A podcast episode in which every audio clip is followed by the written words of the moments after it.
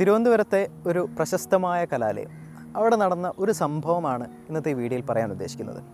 അവിടെ ട്രാൻസ്ജെൻഡർ ആയിട്ടുള്ള ഒരു വ്യക്തി അദ്ദേഹത്തെ ഒരു പരിപാടിക്ക് ക്ഷണിക്കുകയുണ്ടായി.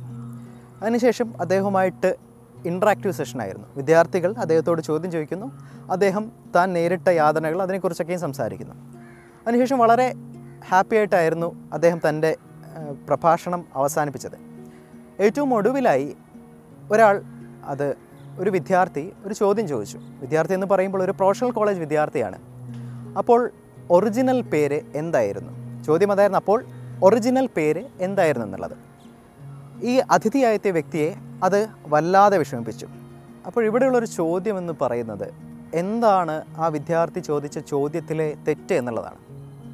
തെറ്റ് എന്താണെന്ന് വെച്ചാൽ ജെൻഡർ സെക്സ് എന്നുള്ളതിനെക്കുറിച്ച് ഏതാണ്ട് ഒരു ധാരണ നമുക്കുണ്ടായിരിക്കേണ്ടതാണ്. എന്റെ ജെൻഡർ എന്ന് പറയുന്നത് എന്റെ ഐഡന്റിറ്റിയാണ് എന്റെ സ്വത്വമാണ്. അപ്പോൾ ഒറിജിനൽ പേര് എന്തായിരുന്നു എന്ന് ചോദിക്കുന്നതിലൂടെ അയാളുടെ ഐഡന്റിറ്റിയെ അയാളുടെ സ്വത്വത്തെയാണ് ആ വിദ്യാർത്ഥി ചോദ്യം ചെയ്തത്. നമുക്കൊന്ന് സങ്കല്പിച്ച് നോക്കാം. നമ്മുടെ ഐഡന്റിറ്റി ആരെങ്കിലും ചോദ്യം ചെയ്യുകയാണെങ്കിൽ അത് നമുക്ക് എത്രത്തോളം വേദനാജനകമായിരിക്കും.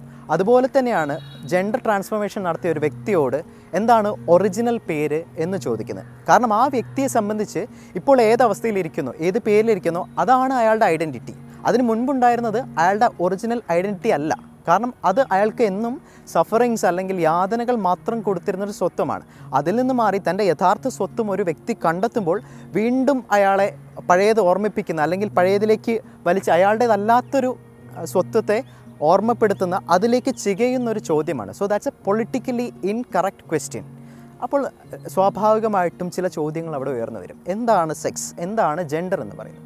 സെക്സ് എന്ന് പറയുന്നത് ഇറ്റ് ഡിനോട്ട്സ് ബയോളജിക്കൽ വേരിയബിൾസ് അതായത് ക്രോമസോമുകൾ എക്സ് എക്സ് അല്ലെങ്കിൽ എക്സ് വൈ അല്ലെങ്കിൽ അണ്ടാശയം വൃഷണം ഇതൊക്കെ സെക്സിനെ ഡിനോട്ട് ചെയ്യുന്ന പദങ്ങളാണ്. കാരണം ബയോളജിക്കലായിട്ടുള്ള വേരിയബിൾസ് പക്ഷേ ജെൻഡർ എന്ന് പറയുന്നത് ഞാൻ എന്താണ് എന്ന് ഞാൻ പെർസീവ് ചെയ്യുന്നത്. എന്റെ ധാരണ എന്റെ സ്വത്വം എന്റെ ഐഡന്റിറ്റി അതാണ് ജെൻഡർ എന്ന് പറയുന്നത്.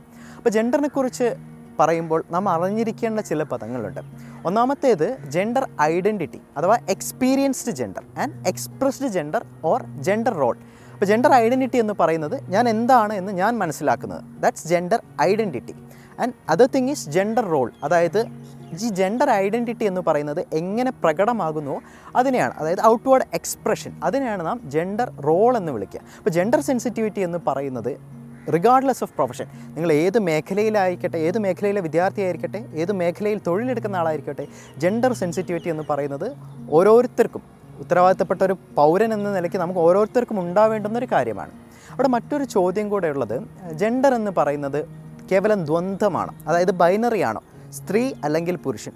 ഉത്തരം എന്ന് പറയുന്നത് ജെൻഡർ ഐഡന്റിറ്റി ആവട്ടെ അല്ലെങ്കിൽ സെക്ഷുവൽ ഓറിയന്റേഷൻ ആവട്ടെ ഇതൊന്നും തന്നെ ബൈനറി അല്ല ദ്വന്ദ്ങ്ങളല്ല അല്ലെങ്കിൽ സ്ത്രീ അല്ലെങ്കിൽ പുരുഷൻ അല്ലെങ്കിൽ സ്വർഗാനുരാഗി അല്ലാത്തത് അങ്ങനെ രണ്ടായിട്ട് തരംതിരിക്കാവുന്നതല്ല. ഇതെല്ലാം ഒരു സ്പെക്ട്രമാണ് ജെൻഡർ ഫ്ലൂയിഡ് കോൺസെപ്റ്റ് അതായത് ഇതെല്ലാം ഒരു കണ്ടിന്യൂമാണ് ഒരു സ്പെക്ട്രമായിട്ടാണ് ഇതിനെ നാം ഉൾക്കൊള്ളേണ്ടത്. അല്ലാതെ ഒരിക്കലും സ്ത്രീ പുരുഷൻ ഒരു വ്യക്തി സ്ത്രീയായിട്ട് ഐഡന്റിഫൈ ചെയ്തേക്കാം അല്ലെങ്കിൽ പുരുഷനായിട്ട് ഐഡന്റിഫൈ ചെയ്യാം. ഇത് രണ്ടുമല്ലാത്ത രീതിയിൽ മൂന്നാമതൊരു ജെൻഡർ ഐഡന്റിഫൈ ചെയ്തേക്കാം. ഇതൊന്നുമല്ലാത്ത രീതിയിൽ ഐഡന്റിഫൈ ചെയ്തിരിക്കാം. അപ്പോൾ ഒരു വ്യക്തിയുടെ ജെൻഡർ ഐഡന്റിറ്റി സെക്ഷൽ ഓറിയന്റേഷൻ എന്നൊക്കെ പറയുന്നത് അയാളുടെ സ്വത്വത്തിന്റെ ഭാഗമാണ്. അതിനെ ഒരിക്കലും ചോദ്യം ചെയ്യാതിരിക്കുക എന്നുള്ളത് അടിസ്ഥാനപരമായിട്ട് നമുക്ക് ഏവർക്കും ഉണ്ടാവുന്ന ശാസ് ഉണ്ടാവേണ്ടുന്ന ശാസ്ത്രബോധമാണ് പൗരബോധമാണ്.